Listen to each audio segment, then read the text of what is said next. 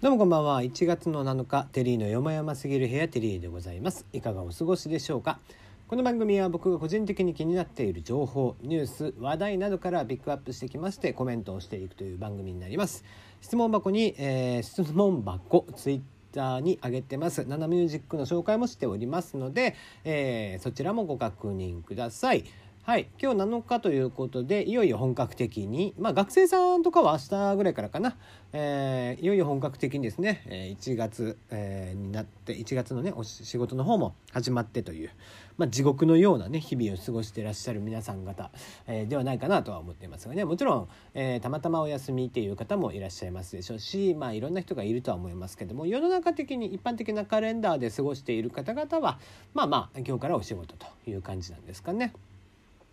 はいまあそんな中でですね、えー、僕はこう年始、えー、7日になって、えー、ちょっと体調を崩してますね。はい、えー、今しがたですねなんか夕方ぐらいからちょっと体調が悪い気がすんなと思ってて、えー、いましたらだんだんちょっと喉のね、えー、リンパが腫れているなと思って。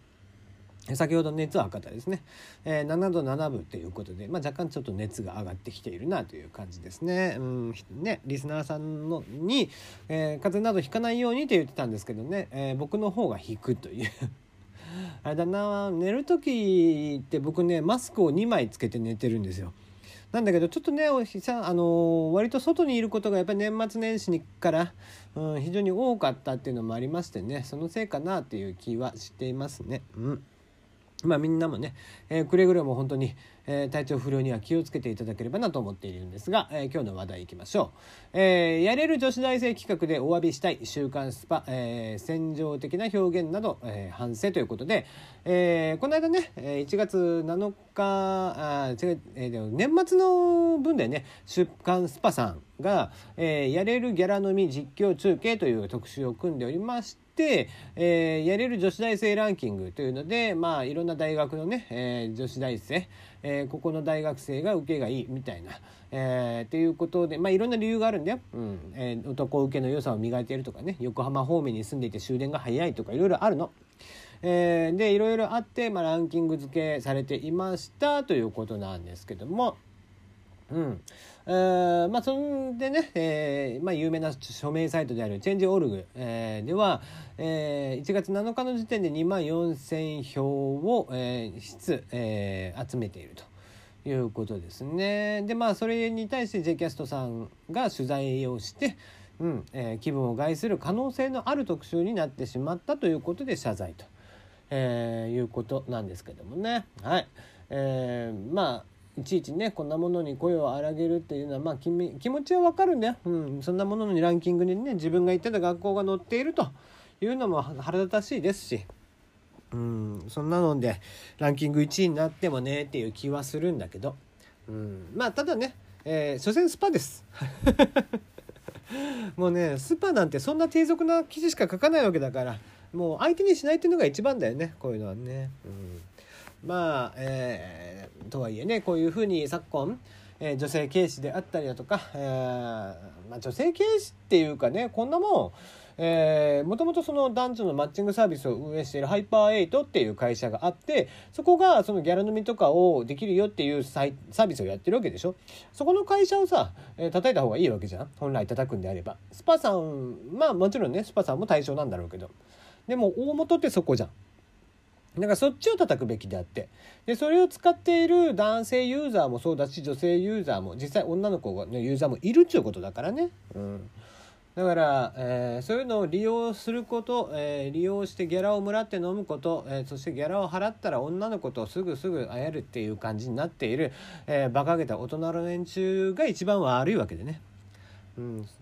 で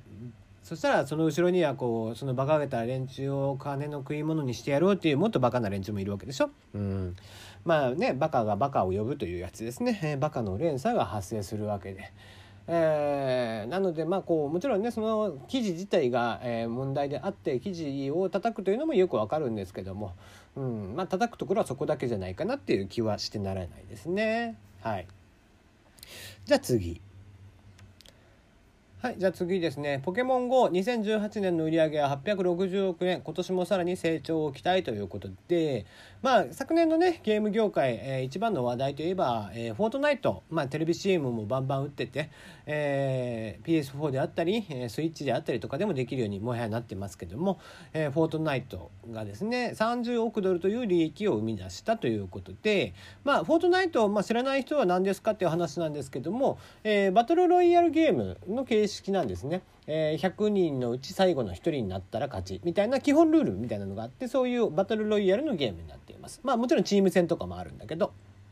で、えー、そこのマネタイズっていうのは基本的にはスキンと言われる、まあ、衣装だよね。出てくるキャラクターの衣装とか、えー、が、まあ、そこそこのお値段。2,000円とか4,000円とかしまして、えー、そういったアイテムから、まあ、利益を生み出していたということなんですけども、えー、そんな中ポケモン GO2018 年の収入が世界で推定7億9,500万ドル。約860億円に達成したことが判明したと。えー、17年度から見ますと35%のの増加ということでこれね、あの、金額的には全然負けてるじゃんって思うかもしれないんだけど、えー、ポケモン GO っていうのはフォートナイトと比べると圧倒的にそのマネタイズお金要は課金できる要素だね。その課金できる要素というのが圧倒的に少ないわけですよ。その、えー、フォートナイトとかは武器であったりそのスキンとかであったりっていうのに高いお金を払ってゲットしなければならない、えー、ところがところが、えーなんだろうな。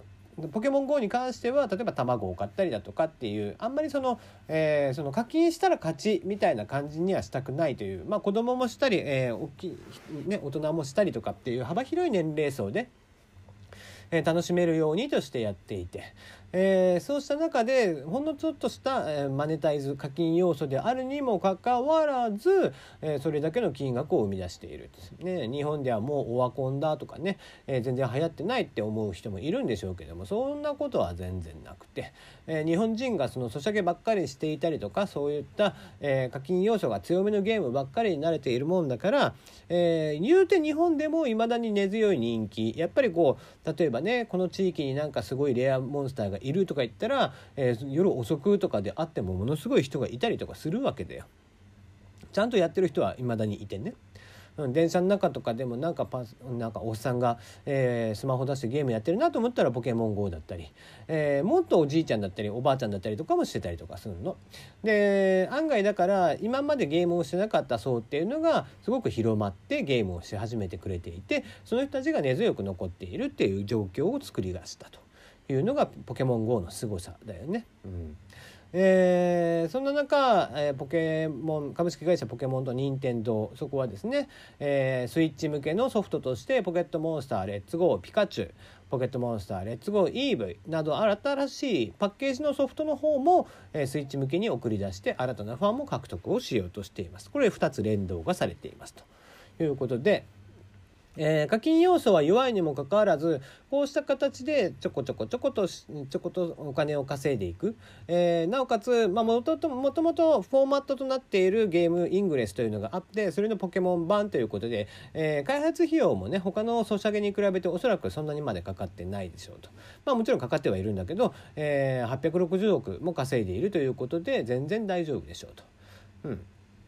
で、えー、2019年末、えー、今年の末にはおそらく30億に達す30億ドルだね、えー、に達する見通しということで今年も順調に成長していますということなんですがまあまあ、えー、だからこういったね流れというのが見えきらない人まあまあ IT 業界の人ねなおかつ、えー、そのなあの業時に、え、ポケモン GO がそれだけすごい売り上げを全世界で叩き出すっていうことをね予想できてない連中は軒並み、えー、IT から去った方がいいんじゃないかなっていつも思うわけ。うん、あのゲームはもう出た瞬間に俺はすごいゲームが出たなって思ったしね実際。うん、あのあの課金要素の弱さで、えー、これだけ話題になってってしたっていうことは、うん、とにかく、うん、まあそもそもね iPhone とかのスマホの最初が出た時に、えー、ゲームの課金要素ってものすごく少なくてそれを、えー、ソシャゲの連中が必死にガラケーとかでやっていたものとかをね、えー、転用したりだとかそれをベースとした課金要素というのをいっぱいいっぱい持ってきたりだとか。してもしくはパソコンゲームとかであったような課金要素をいっぱいいっぱい持ってきてどんどんどんどん、えー、フォートナイトまあねもしっかり PUBG とかもしっかり、えー、だしもっと他のゲーム、えー、日本のね、えー、フェイトとか、えー、FGO でねとかね、えー、そうもしくは、えー、グラブルとかそういったものもそうなんだけどえー、まあベースは昔からある年明けのベースであったりだとかっていうガチャとかも含めてね、えー、そういった課金要素というのを強め強めでやっていってるにもかかわらず、えー、全世界的に見るとこうしてポケモン GO は着実に成長も、えー、売上の拡大もしているということで、えー、まあどちらが正しいかということでね僕はもうゲームというものは基本やっぱり大人ではなくて集約になるのは子どもたちだと思っていて。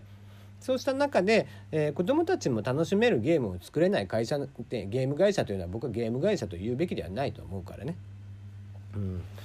そんな会社は軒並み潰れっちまえと僕は思ってるんで、えー、なので、えー、こういった流れというのが僕は非常に喜ばしいなと個人的に見ていますということでまあ何ちゅうかねちょっと体調も悪いので今日はここら辺にしておこうかなと思っておりますが、えー、九段のね、えー、方のえー、ツイッターが結局もうあと数分で終わってしまいますけども、えー、500万リツイートを超えましたということでですね、はい、日本には500万人もバカがいたんだなっていうことを、確認したというのと、え僕のツイッターの中ではタイムラインにそういう人たちが全然出てこなくてですね、うん、なんだろう不思議だなと思いつつ僕がその流行りをもうすでに見逃していたのかなという不思議な感覚にもなっていて、えまあどっちでもいいけどとりあえず頑張ってくださいという感じですね。はい、えー、以上です。今日はここまで。また明日お会いいたしましょう。